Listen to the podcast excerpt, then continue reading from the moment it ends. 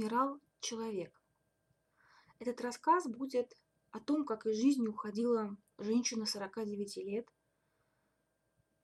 которой поставили не то что диагноз, но, скажем так, ей объяснили, намекнули, что она может прожить месяц, два, полгода, год. У нее было больное сердце. И не только больное сердце. Последние дни своей жизни она начала понимать, что очень давно умерла. Умерла как женщина, как любовница, как мать, как коллега, товарищ, подруга, как гражданин. И она вдруг поняла и приняла свою смерть. И действительно ушла очень спокойно, очень тихо, улыбаясь. Это произведение будет абсолютно вымышленно. Любые совпадения с реальностью, с какими-то конкретными людьми ошибочно, поверьте мне, как автору. Это произведение про то, как принять смерть, про то, как надо порадоваться, что ты знаешь, что ты умрешь. Да, это очень странно звучит, потому что, как правило, все люди очень-очень-очень боятся смерти. Их пугает мысль, что они уйдут в никуда. Ну, кто-то еще больше боится, потому что он думает, что его ждет ад. А кто-то мечтает о рае. Ну что, поехали? Рассказ как умирал человек. Или человек умирал, кому как будет удобнее. Александре было 49 лет. 49 лет, когда однажды на работе она упала в обморок. Ничто не предвещало. Она проснулась уже в больнице. Она слегка ушиблась, ударилась головой, но в целом чувствовала себя неплохо. И врачи, конечно же, назначили ей огромное количество анализов, процедур, чтобы понять, почему, что случилось. И она, как э, человек, который на самом деле ненавидел врачей, медицину, Минздрав, все ее это бесило, она давно разочаровалась во всем этом. И она была как раз из тех людей, которые не верил, не верила в прививки, в лекарства, а в какие-то нужные профилактические меры. Она верила в народную медицину. А еще она верила в свой организм, немножечко в Господа Бога, точно не верила в магию. Одним словом, она верила в то, что организм, в принципе, сам может себя излечить. И поэтому к врачам она не любила ходить. Но врач ей очень четко дал понять, что важно найти причину, что 49 лет это тот возраст, когда нельзя игнорировать свой организм. Она бы забила на слова врача и забыла бы и врача, и этот неловкий инцидент, если бы она бы упала в каком-нибудь другом месте. А так как все произошло на работе, коллеги ее и начальство, естественно, присели ей активно на уши и стали рассказывать про каких-то своих тетушек, дядюшек, подружек, соседок, что те нечаянно умирали, и умирали вполне и чаянно, и ожидаемо. А все потому, что они не следили за своим здоровьем, потому что вот вовремя не сделали это УЗИ, вовремя не сменили э, рацион питания и так далее, и тому подобное. Александре, Саше, как она любила себя называть, ей очень это все не нравилось. И она подумала, что черт побери, я уже лучше пройду все эти обследования, чтобы от меня просто отстали, оставили меня в покое. И, когда все было завершено, она сидела на приеме у семейного врача, у врача-психотерапевта, терапевта. Странный, конечно, был мужик, подумала она, заходя в него кабинет. Ему всего лишь 60, а он и психотерапевт, и терапевт, и семейный врач, и кто-то еще. Ну ладно, подумала она, чего мне уже терять? Уже записалась, уже пришла. Мужчина поздоровался с ней, улыбнулся, а потом как-то так напрягся и стал очень-очень серьезным. Не к добру, подумала Александра. И он ей все рассказал. Рассказал о том, что у нее много-много болячек, хронических заболеваний, но это ничего по сравнению с тем, что ее сердце Ее сердце больше не хочет жить. Ее сердце больше не хочет правильно функционировать. И он не знает, что с этим делать. У нее действительно редкая, необычная, даже не патология, а врожденное изменение, которое ухудшилось с возрастом. «Да», — сказал он, — «вы можете поехать в Израиль, попытаться там что-то сделать, но вам никто никогда не сделает, не даст гарантии, что все это можно изменить и излечить, потому что это очень редкое. Что-то я там объясняла про какие-то клапаны, поджелудочки, что-то. Она не хотела это слушать. Она задала ему только один вопрос. Сколько мне еще осталось? Он э, не знал, что ей ответить. Но все-таки нашел в себе силы и сказал, что, ну, это все, конечно же, небесную канцелярию, а, а не смертные врачи. То, что я увидел по вашим результатам, сказал врач, вы можете прожить месяц, а можете два, а можете даже год, можете два года, а можете даже лет пять. Но я прошу вас, Александра Аркадьевна, вам надо себя беречь, надо изменить отношение к жизни. Никаких стрессов, никакой жирной жареной пищи, никаких сильных физических нагрузок. В то же время физические нагрузки нужны. Я дам вам определенные упражнения, которые нужно будет делать. Нужно обязательно будет проверяться у кардиолога. Да-да-да-да-да, конечно, конечно. Угу. Спасибо. Она встала и ушла. Врач не был удивлен, потому что он же был и психотерапевтом тоже. Он прекрасно знал, что она ничего не будет делать. Ей просто не нужно.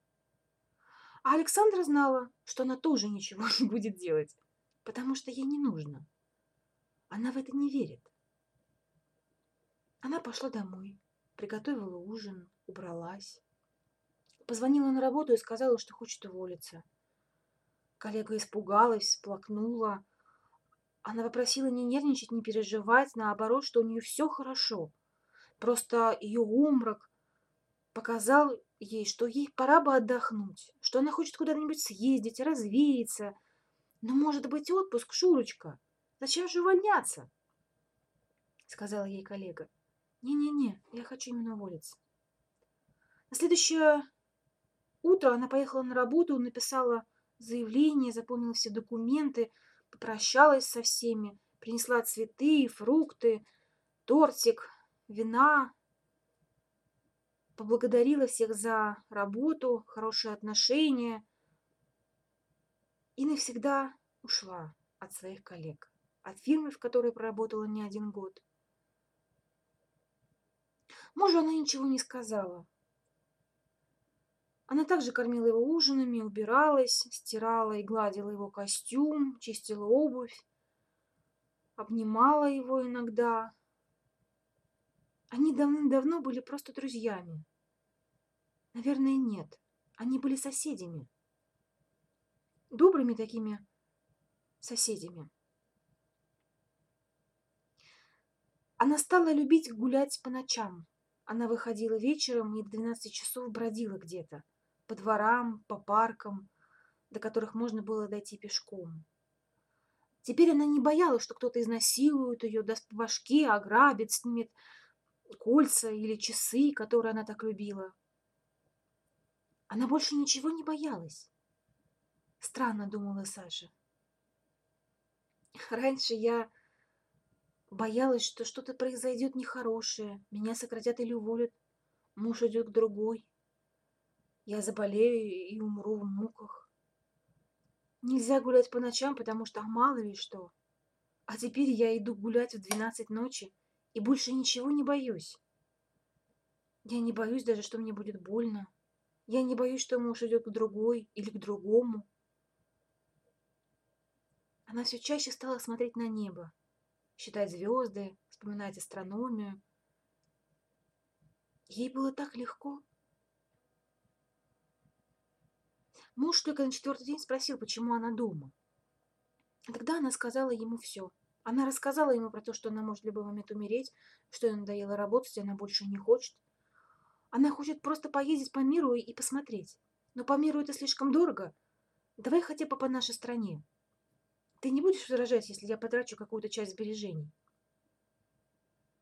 Муж сказал, что он не против. По, по лицу и потому, как он это произнес, она поняла, что он не очень-то обеспокоен за нее, с одной стороны. А с другой стороны, он, конечно, как-то встревожен слегка. А может быть, из-за денег. Но ей было уже все равно. Она наготовила ему много еды впрок, собрала какие-то свои вещи и написала ему записку. Я уехала в такой-то город. Побуду там несколько дней, а может быть недель. Если что, звони. Еда в холодильнике. Она закрыла в последний раз свою дверь. Больше она туда никогда не вернется. А на улице светило солнце. Осень. Осень приходила. И уже начала разбрасывать свою пеструю, разную, такую хрустящую листву. Саша в первый раз радовалась осени. Она ненавидела осень, она любила лето. Она родилась в июле. И больше всего она не любила эту слякоть, грязь и даже эти листья, которые бесконечно шуршат под ногами. А эту осень она приняла как родную. Она уехала в маленький городок. Она не знала, где остановится, где будет есть, пить, что будет смотреть. Просто он был ближе всего к ее городу, в котором она жила. Маленький городок встретил ее, как и любую другую женщину или мужчину, приезжающий в гости. Никак. Она спросила у ближайшего таксиста, вернее, у мужичка, который подрабатывал извозом, где можно остановиться. Он назвал ей пару мест с разными ценами. Она выбрала средний вариант, и он ее отвез. Отель, гостиница или номера, сложно назвать это чем-то таким эксклюзивным, были вполне пригожи для двух тысяч за сутки. Она разделась и легла, и уснула, крепким хорошим сном. Ей было очень легко. Она проснулась где-то часа два ночи. Странно, подумала она, ночь. А за окном так светло. Она заглянула в окно и увидела, что напротив нее окна располагается фонтан и декоративные фонари. Это какая-то композиция, которая должна была, наверное, сделать возможным выходить и гулять э, в вечернее или утреннее время. «Почему бы и нет?» – подумала Саша. Она оделась и побежала смотреть на фонтан в лучах света. Интересное зрелище. Фонтан, как ни в чем не бывало, бурлил, Вода стекала и вновь ударяла в небо. Искусственный цвет, искусственный свет фонарей интересно подсвечивал ее, а луна добавляла свое очарование. Где-то пели какие-то птицы в ночь. Сверчки рассказывали о своем существовании. Ночные мотыльки красиво порхали. Саша смотрела и улыбалась. Как здорово! Почему раньше я себе ничего такого не позволяла? Ах да, надо было копить, надо было выживать, надо было откладывать на потом. А вдруг дефолт, а вдруг кризис, а вдруг еще какая-то фигня. А сейчас мне так здорово, так здорово, что я позволила себе это. Каких-то несчастных две тысячи за сутки. Этот фонтан, «Меня скоро не будет», — подумала Саша. «Меня совсем не будет. Я должна, наверное, плакать. Почему же не плачется? Почему же я не плачу?» Она смотрела на фонтан и спрашивала себя, «Ну давай, давай, наверное, надо, надо заплакать, надо проплакать». Надо проплакать оставшуюся жизнь, которую я больше не проживу. Но слез не было, не было слез. И тогда она стала танцевать под какую-то природную музыку, сверчков, странной птицы и капель воды. И она танцевала и смеялась. Ей было все равно, что кто-то выйдет, сделает ей замечание, и кто-то подумает, что она ненормальная. Потом она устала, отдышка. Она вернулась в свой номер и опять уснула. Утром ее разбудил администратор, напомнил, что пора бы оплатить. Она оплатила, сказала, что ей все очень понравилось, она останется еще. Спросила, где можно пообедать или позавтракать. Он назвал ей парочку мест. И она решила, что надо сходить и погулять по городу и заодно перекусить. Он примерно показал, как пройти до интересных пирожков, как они назывались. Но Александра почему-то пошла по какой-то странной другой дороге, совершенно в другом направлении. Какая разница, где перекусить? Неужели в этом городке есть только интересные пироги или пирожки? Я еще что-нибудь найду. Она шла и смотрела на двухэтажные домики, на частные дома, на пятиэтажки, какие-то старые и новые детские площадки, на прохожих, на горожан, которые жили в этом маленьком городке. Она добрела на какую-то пиццерию, перекусила там. Откусывая каждый кусочек пиццы, она наслаждалась им. И таким ароматным кофе. Кофе был очень горячий, крепкий. Она не любила кофе. В этот раз она пыталась понять этот напиток и он ей понравился. Она гуляла, смотрела в небо и рассматривала каждый цветок и листик. Ей было очень хорошо, очень легко. Саша – человек, который всегда анализировал свою жизнь. Она всегда знала, что смерть всегда ближе, чем все думают. И когда в свои 20 лет она говорила о том, как хотела бы, чтобы ее похоронили, люди удивлялись, цикали и очень агрессивно относились к ее словам о смерти и даже обвиняли ее в том, что она не ценит жизнь. Как смеет женщина, девушка, девочка в 20 лет говорить о смерти? А Саша отвечала им, что когда мы рождаемся, вместе с жизнью нам дается и смерть, и у каждого своя смерть. Она вспоминала историю, которую ей рассказывала бабушка. Ее брат ушел на войну. И когда прислали уведомление, что он подорвался в танке и сгорел заживо, бабушка очень плакала. Она любила своего брата. И вот уже в будущее пожилом возрасте она его увидела. Она пошла выносить мусор и увидела его. Того молодого, красивого, веселого мальчишку. В окне. Она замерла с ведром около мусоропровода. «Не может быть!» — произнесла она где-то там, в глубине себя. «Не может быть!» А он помахал ей рукой. А за окном был двадцать первый век. А за окном было лето, солнце, а за окном проходили люди, и они не видели брата, а она видела мертвеца, призрака. Она ущипнула себя за руку и поняла, что она не спит, это не сон.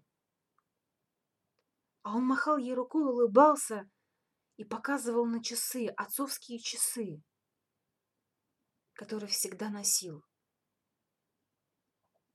И она поняла, это ее смерть. Это ее смерть пришла и рассказывает ей, предупреждает ее, что время проходит, что время приходит. Время приходит, чтобы она встретилась со смертью, своей собственной смертью. Когда Саша слышала слова бабушки, по ее щекам текли слезы. Она любила свою бабушку. «Бабулечка, Сашенька», — говорила ей бабушка, — «смерть — это нормально, милая, мы все там будем». Надо чаще говорить о смерти. Если бы люди чаще говорили о смерти, они бы так ее не боялись, они бы лучше жили. Вот, Сашенька, ты вот как хочешь умереть? Бабушка, я никогда об этом не думала. А ты подумай, милая, подумай, это важно. Вот я уже поняла, как я хочу умереть. И как. Я хочу, Сашенька, пойти поплавать и утонуть. Бабуль, ну до чего? А что? Возможно, мой труп так и не найдут. Вам меньше хлопот, а мне и хорошо. Я всегда любила воду. Я, между прочим, занималась синхронным плаванием, улыбнулась бабушка. Вода — это прекрасно, Саш. Если бы я могла, я бы в океан нырнула. И пусть бы съели меня акулы. Ну, правда, чтобы я уже ничего не понимала и не чувствовала. Фу, подумала тогда про себя Саша. А сейчас она вспомнила разговор с бабушкой и подумала, а как бы я хотела умереть? Все-таки это благо, что я знаю, когда я умру. Моя смерть не приходила и не показывалась мне. Но врач, медицина оказалась прообразом вечности. Как же я хочу умереть? И она никак не могла понять, как она хотела бы умереть. Ну, понятно, что что-то с сердцем. Понятно, что, наверное, я буду задыхаться или от страшной боли я просто потеряю сознание. Что? Нет, я так не хочу, подумала она про себя. А как же я хочу?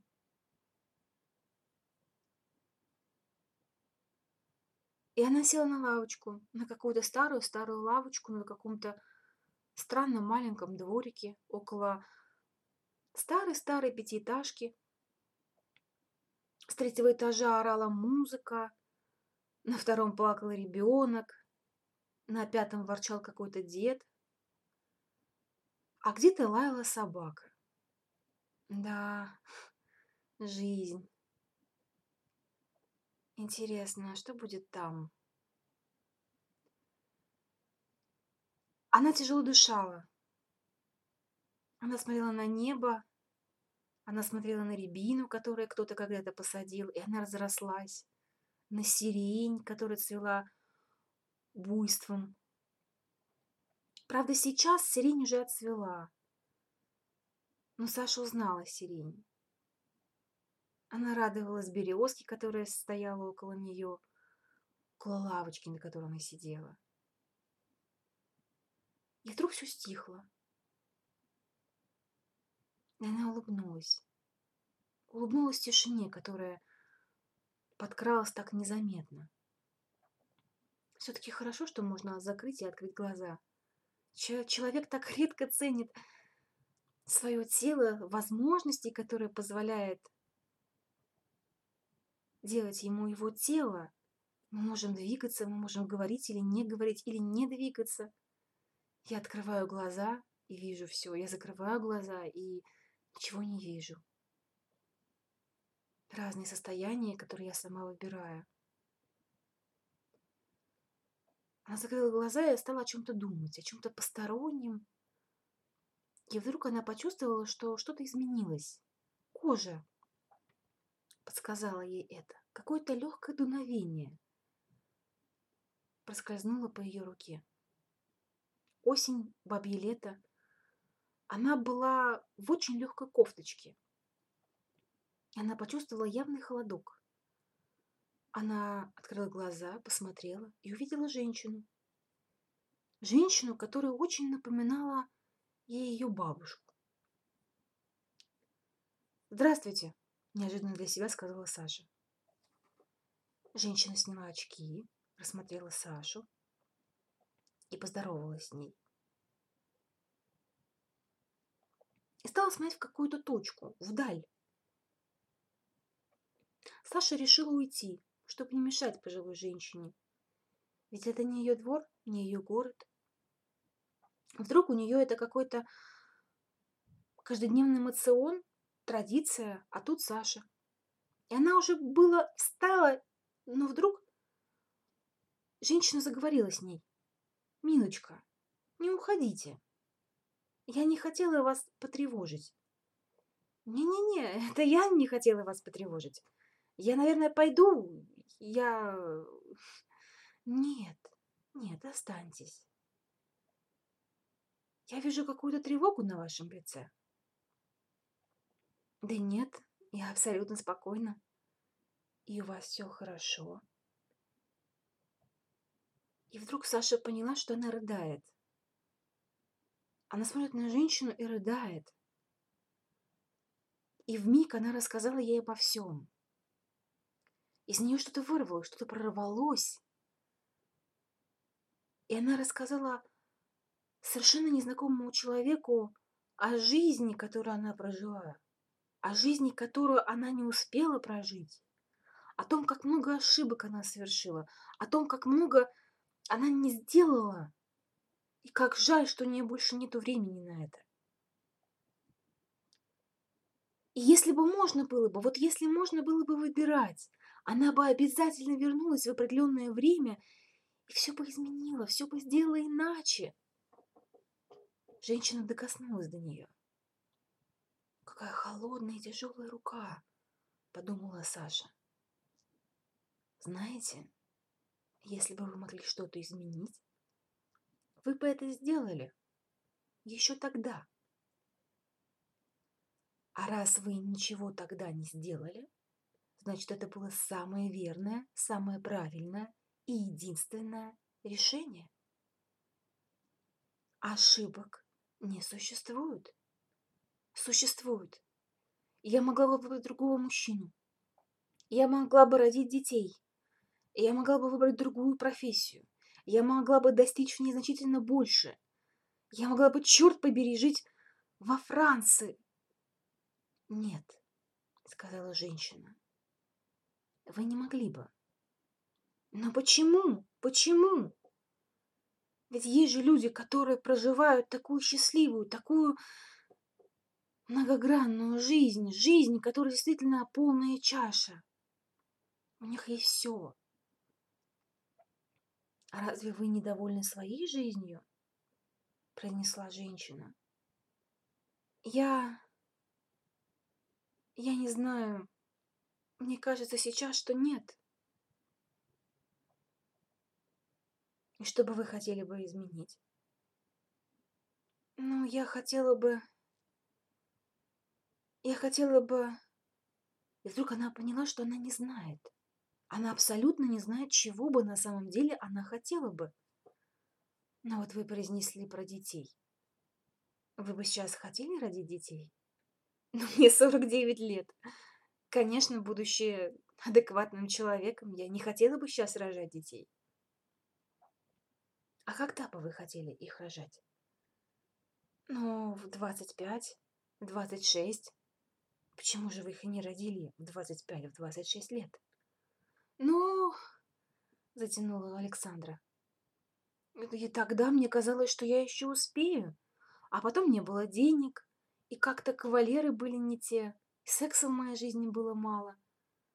Я все ждала того любимого, единственного, а когда встретила, Вышла замуж, но потом поняла, что он тоже не совсем тот. И я, наверное, не та.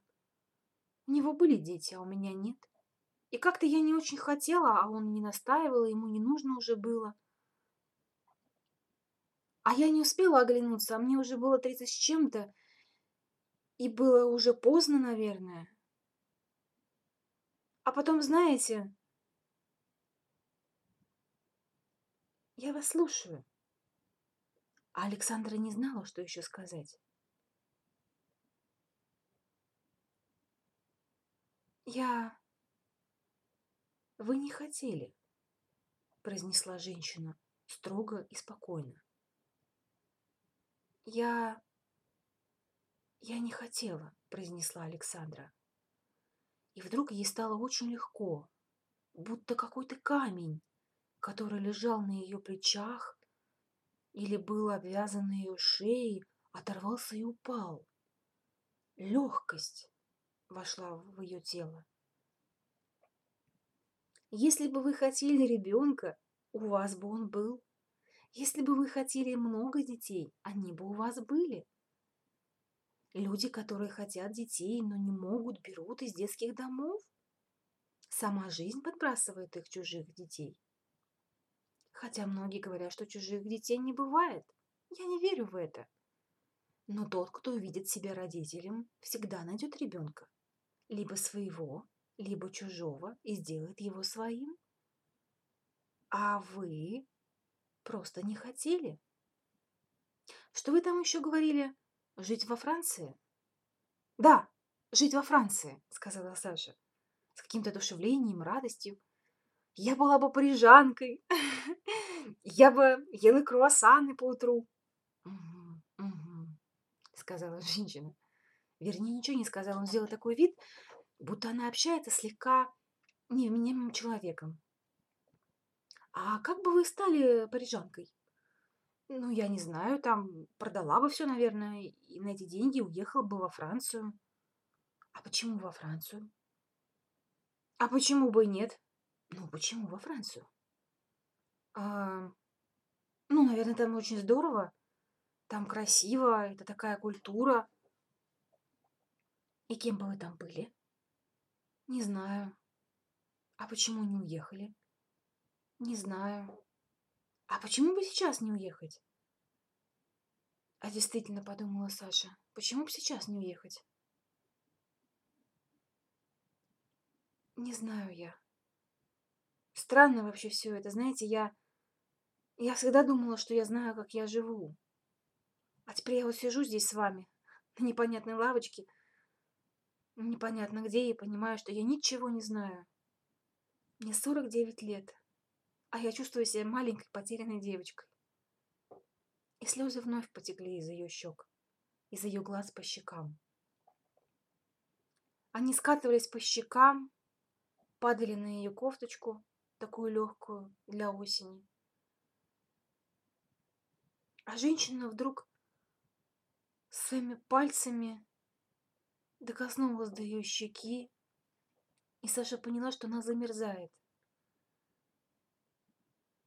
Я прошу вас, примите свою жизнь. Вы прожили ту жизнь, которую вы выбрали, вам была дана, и вы сделали ровно то, что вы могли, исходя из ваших ресурсов. Если вы не примете жизнь, вы не сможете принять смерть. Вы не сможете спокойно уйти. Если вы останетесь здесь, но будете уже не человеком, вас ждет. Женщина встала и быстро ушла. Саша не успела, не успела, ее мозг будто отключился, она не понимала, что происходит. Женщина испарилась. Что меня ждет? Эй! Она вскочила и стала осматриваться.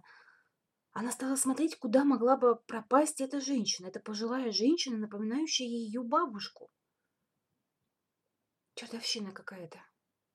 Она могла бы вспомнить роман «Мастера Бург... Маргарита» Булгакова, эту жару, эти, эти потрясшие поруды, но бред, какой-то бред, подумала она бред, я, наверное, схожу с ума. Она поняла, что очень замерзла и побродила в отель, в котором у нее был номер.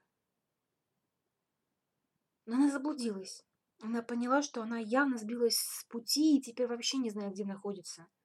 Она увидела какое-то кафе. Зашла туда, заказала кофе. Кафе было очень милое, уютное. Это даже было какое-то антикафе милая женщина, администратор или официант, официантка, увидела, что она замерзла и приложила ей плед. Она принесла ей плед и с каким-то теплом, нежностью накинула на нее плед. Сказала немножечко подождать и обязательно попробовать, порекомендовала попробовать сырники. Они очень свежие, вкусные, и с кофе самое то. «А может быть, вам чай?» Вдруг, оглянувшись на Александру, спросила ее женщина.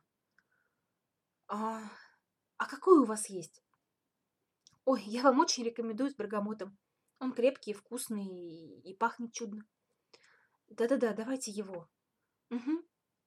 Официантка принесла ей очень быстро чай и сырники. Александра стала поглощать еду, наслаждаться чаем и ужас. За ее столом, откуда ни возьмись, появилась та самая женщина. «А я... я не заметила, как вы ушли», — сказала Саша. «Да, меня позвали. Я, наверное, не договорила вам. Мне было бы... Я просто хочу, чтобы вы поняли, что вы ни в чем не виноваты. Если вы хотите легкой смерти, вам надо простить себя, принять свою жизнь такой, какой она есть. Вы уже не успеете в Париж, вы не родите детей, но я хочу, чтобы вы услышали меня. Вам не нужен Париж, и вам не нужны были дети. Вы прожили ту жизнь, которую вы выбрали, исходя из всего. Просто подумайте, что вы можете сделать сейчас и здесь, в этом промежутке времени и пространства. А я не знаю, я завершила все свои дела. Вы со всеми попрощались? Наверное, да. Нет, я просто не хочу ни с кем прощаться. Это так ужасно. Они будут жалеть меня, они будут говорить, как мне жаль. О, боже, боже, ты еще могла бы так пожить. 49 лет, это же ни о чем. Тебе не исполнилось даже 50. Наверное, ты жалеешь, что у тебя нет детей. О, боже, боже, ты же нигде не была. Ты всегда жила только в нашей стране, ты никуда не выезжала. Вы даже не построили дачу с мужем. А как же теперь твой супруг? А мой супруг? Ему останется все после меня. Я попрощалась с ним, как могла. Он мужик, он не пропадет в нашей-то стране. Это женщины уже не нужны после тридцати. Их можно списать на свалку. Хотя после тридцати вообще уже никто никому не нужен. Знаете, я никогда не думала, что этих долбанных три десятка лет, три раза по десять, оказывается, должны быть самыми счастливыми. Потому что потом... Потому что потом, сказала женщина, человек взрослеет. Он начинает понимать, кто он и где он. Он не всегда берет ответственность на себя. Но в 30 лет начиная с 30. Он творец.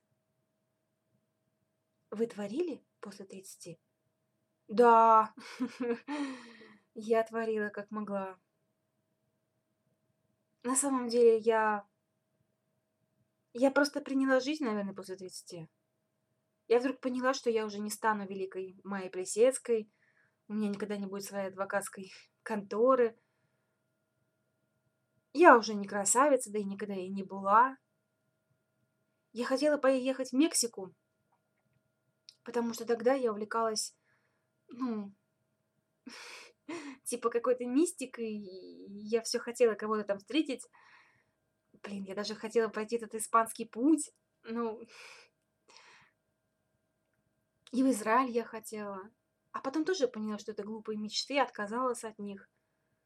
Знаете, после 32 в мою жизнь вошло спокойствие, какое-то уникальное принятие. Я вдруг поняла, что я могу, чего я не могу, что мне нужно, чего мне не нужно, какие мужчины, женщины должны быть в моей жизни, какая работа у меня может быть, а какую мне просто не нужно. Я вдруг осознала, как со мной нельзя поступать, и как я никогда не буду поступать с другими. Женщина улыбалась, смотря на нее. А Саша смотрела в ее глаза и думала, что почему-то ей очень неловко, почему-то ей очень тревожно смотреть на нее. «Мы еще увидимся», — сказала женщина Саше. и аккуратно покинула кафе. Или антикафе. Да-да, подумала про себя Саша. Неожиданно подошла официантка и предложила ей горячую кашу. Вы знаете, я подумала, что вам не помешает. Вы уж извините меня, но мне почему-то кажется, что манка по нашему рецепту вас порадует. Это бесплатно от заведения. Попробуйте. Это манка по-царски. Манка по-царски? Засмеялась Саша. Когда-то я такую готовила бабушка. Это была манка с сухофруктами. Там были и финики, там был и чернослив, и курага, и изюм. Они были тонко порезаны, маленькими кусочками. А манка была такая жиденькая, без комочков. Очень вкусно. С маслом. Бабушка готовила ей еще какао. И Саша вспомнила это попросила принести какао. Она ела эту манку вспоминала свое детство, вспоминала все самые лучшие моменты из детства и юности. Она вспоминала свой первый секс, такой неловкий. Она вспоминала секс с мужчинами. Как их было мало в моей жизни, подумала она. Как было мало наслаждения. Она вспоминала, как кого-то обижала, и просила прощения сейчас. Она и тогда у кого-то смогла попросить прощения, но она не знала, простили ли ее или нет. Я прощаю себя. И я прощаю их, думала она. Я же не со зла обижала кого-то, и меня обижали не со зла. Наверное, то, что было, и того, чего не было, все было мне на пользу. Она наслаждалась манкой, какао и смотрела, как вечер постепенно приглашает ночь. Пора, наверное, идти. Она позвала официантку, оставила ей щедрые чаевые, поблагодарила за гостеприимство и спросила, как ей пройти до ее отеля. Официантка очень удивилась, сказала, что странно, а там что, что-то еще работает? Ну да, я там остановилась, сказала Саша. Странно. А почему странно? Да это место было закрыто очень долгое время. Ну ладно, я вам сейчас нарисую, как пройти. Здесь, в принципе, прилично идти-то. Вы, главное, держитесь ближе к жилым домам, а то мало ли чего. Хотя у нас э, спокойный городок. Но есть, конечно, алкашня. Ну, вы, главное, с ними не говорите и говорите, типа, извините, тороплюсь, тороплюсь. И идите, куда шли. Главное, по фонарям, по фонарям, ладно? По окнам там. Как-то мне за вас боязно. Может, мне вас проводить? Подождите меня два часика, а я потом вас провожу. Ой, ну что вы, не надо, сказала Саша. Спасибо вам большое, я дойду. Она взяла странную карту, выслушала объяснение и пошла до своего отеля. Подходя к отелю, она была поражена. Окна, двери были забиты. Он был нежилой. Чертовщина какая-то, подумала Саша. Как такое может быть? Она стала долбить в дверь. Дверь была закрыта. Но когда она уже отошла и решила, что, черт побери, сейчас я просто пойду в полицию и расскажу, что меня обманули, дверь неожиданно открылась, она не поверила своим глазам. Двери, окна снова стали жилые. Сумасшествие. Я, наверное, схожу с ума, подумала Саша. И холод, и дрожь пробежали по ее спине, шее, рукам. Ноги стали ватными. «Не заходи, не заходи туда!» Что-то шептало ей внутри. «Я сейчас здесь. Мне нужно туда зайти, хотя бы, чтобы забрать свои вещи», — подумала она. «Нет, не-не-не-не. Чертовщина какая-то. Я, наверное, лучше в полицию пойду». И она с трудом развернулась на своих ватных ногах и уже решила действительно найти ближайшее отделение полиции и пожаловаться. Как вдруг ее позвал голос. «Александра! Саша! Саша!» Будто молния ударила ее. Голос показался ей очень знакомым, но этого не может быть. Ее звала ее мать. Какое-то сумасшествие. Мамы нет уже как пять лет. Безумие. И голос у мамы был такой молодой. Не-не-не, я туда не пойду сейчас. Саша! Саша, я тебя жду! Саша! Нет, нет, нет, нет, нет. Она вернулась. На своих ватных ногах поплелась куда-то прочь, прочь от этого страшного места. Фонарь, одинокая лавочка, старый двухэтажный домик, жилой. Из-за окон горят, горит свет. Кошка на втором этаже смотрит в окошко.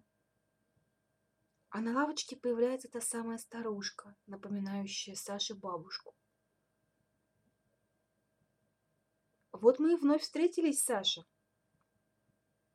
А я говорила ей, как меня зовут. Я не знаю, как ее зовут. Что-то здесь творится непонятное, думает про себя Саша. Да, встретились. Доб до добрый вечер. Добрый, добрый, говорит ей женщина. Что же вы не идете спать, Саша? Уже не детское время. Да что вы, ерунда какая, еще даже спокойной ночи малыши не начались. Ну что вы, показывает на часы женщина. А на фонаре-то, оказывается, часы, а я и не заметила. И действительно, полдвенадцатого. Полдвенадцатого? Такого не может быть.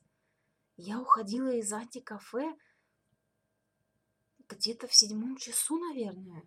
Но не могла же я так долго идти. А может быть, даже раньше? Сумасшествие какое-то, подумала она. А вы присаживайтесь. В ногах правды нет? Сердце, сердце так сильно забилось. Стала задыхаться Саша. Да. Я на краюшек, я вас не побеспокою. Ей стало мало воздуха, она стала задыхаться. Спокойствие, Саша, спокойствие. Чем быстрее вы пытаетесь вдохнуть в себя жизнь, тем хуже вам становится. Спокойнее дышите. Плавно. Она плавно стала дышать.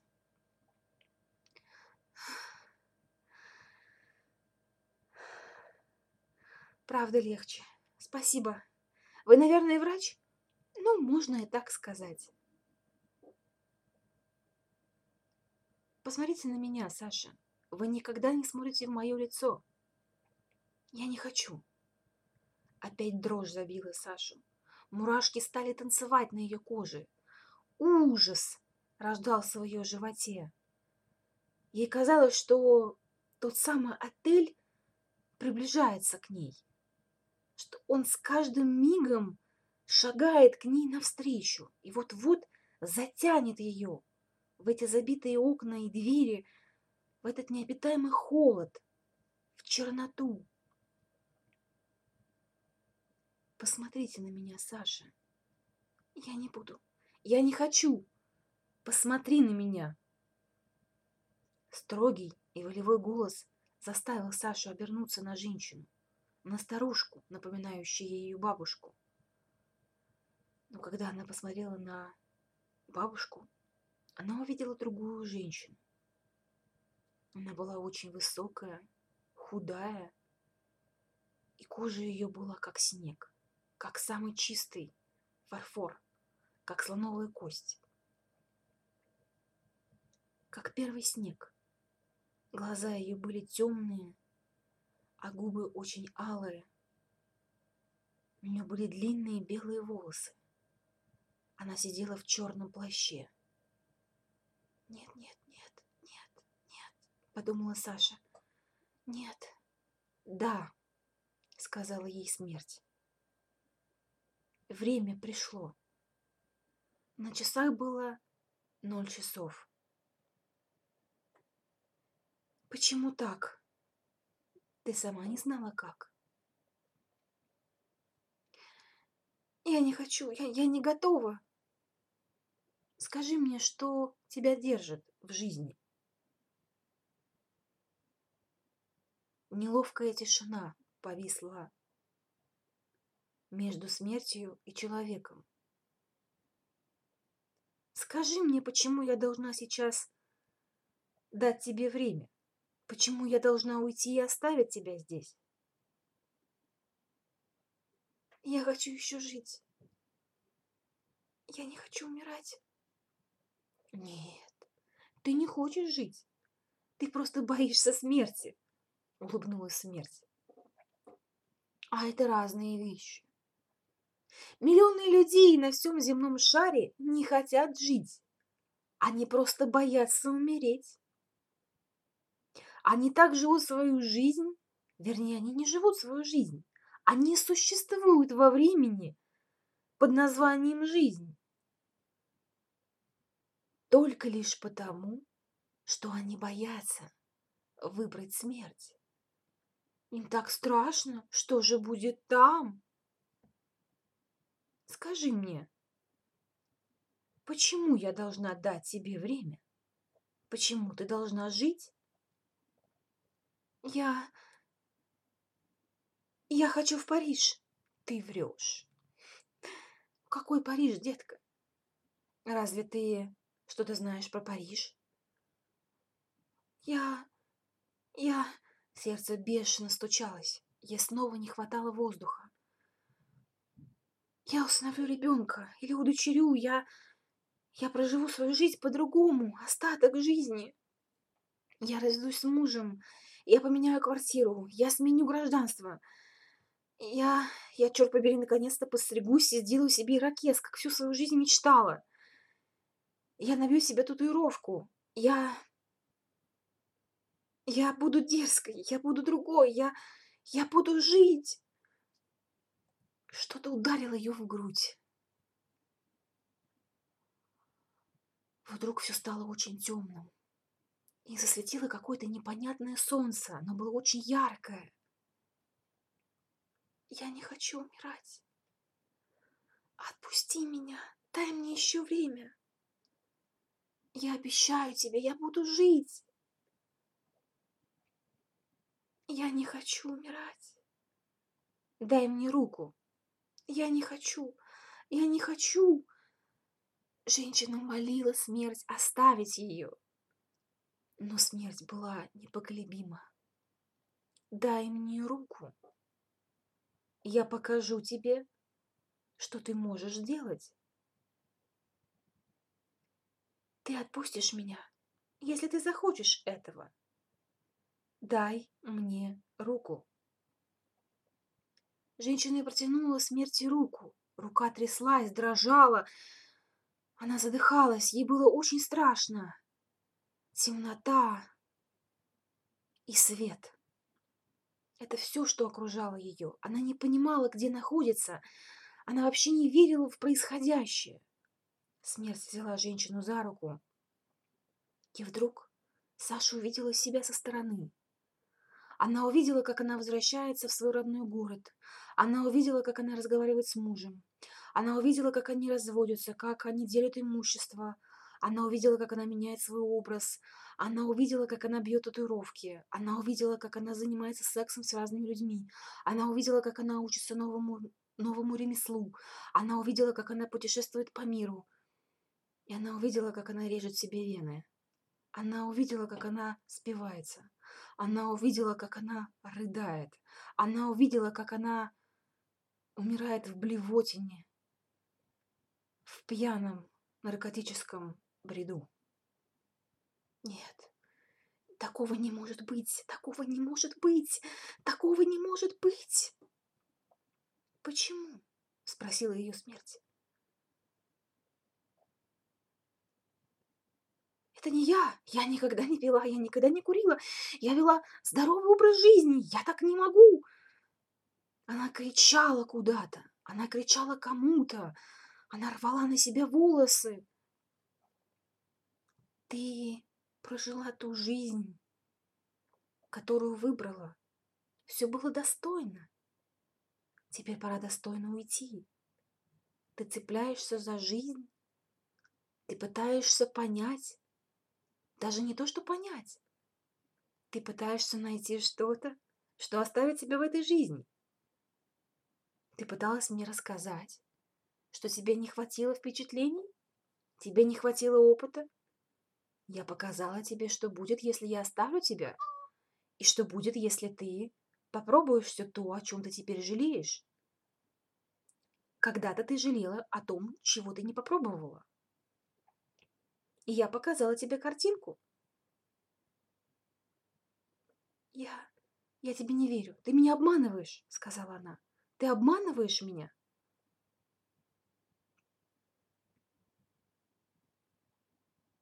Хорошо. Я дам тебе время. Но помни, за все надо будет платить. Хорошо. Да, да.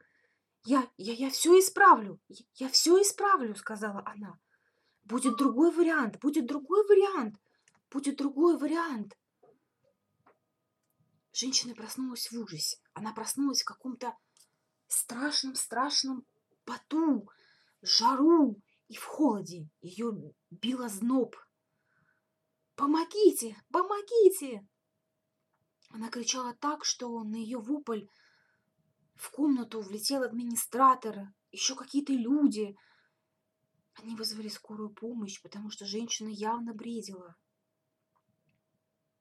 Она ехала в свой родной город через неделю. Муж вернулся за ней. Она попробовала поговорить с ним о разводе. Он сказал, что она сошла с ума. Он съехал от нее. Они стали судиться и делить имущество. Она решила пойти в парикмахерскую и изменить свой образ. Она сделала ирокез. Она смотрела на себя в зеркало и понимала, что он ей очень не идет а она мечтала о нем чуть бы не, свои, не со своих 16 лет. Она смотрела на себя и думала, ну и что? Волосы и волосы еще отрастут. Она отдала мужу большинство имущества, которое он просил.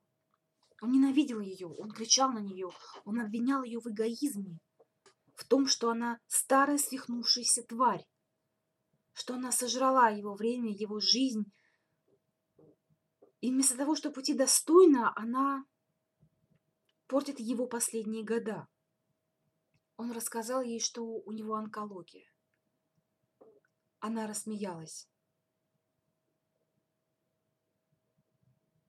Она купила билет и улетела во Францию.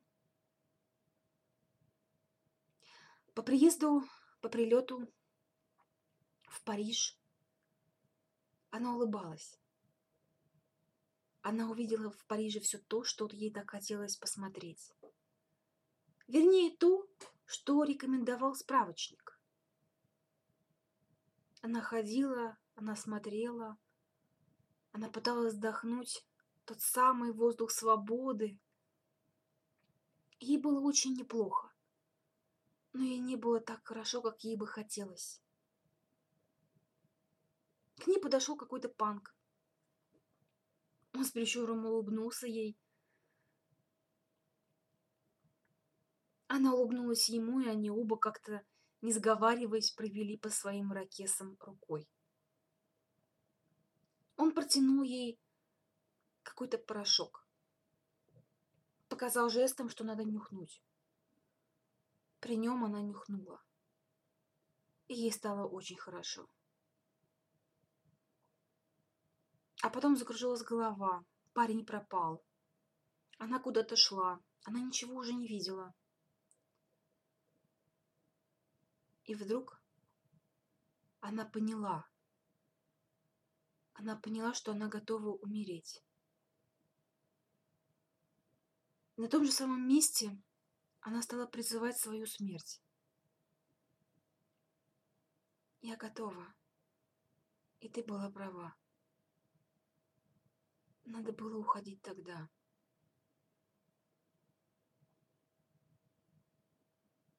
Давай, приходи. Я только за. Она не заметила, что стоит на проезжей части. Удар. Конец. Женщину похоронили. Женщины не стало. Человек умер. Человек умер в этой жизни. И хочется верить, что где-то там родился новый человек, а может быть, ее душа, ее сознание растворилось в вечности или обрело покой. А возможно, новую жизнь, новую реинкарнацию. А возможно, там действительно кто-то и что-то есть. И Саша узнала ответ на вопрос, есть ли в ее жизни что-то новое или нет, есть ли там кто-то или нет, есть ли там покой, рай, ад. Теперь она знает точно, а нам здесь остается только гадать, мы вечность или мы тлен. Мы здесь на время или навсегда? Кто встречает нас? И как мы умрем? И о чем мы будем думать? Мы встретим свою смерть. Она будет с нами общаться. Мы поймем, когда мы умираем. Нормально ли это думать о смерти? Хорошо ли это думать о смерти? На эти вопросы каждый отвечает себе сам.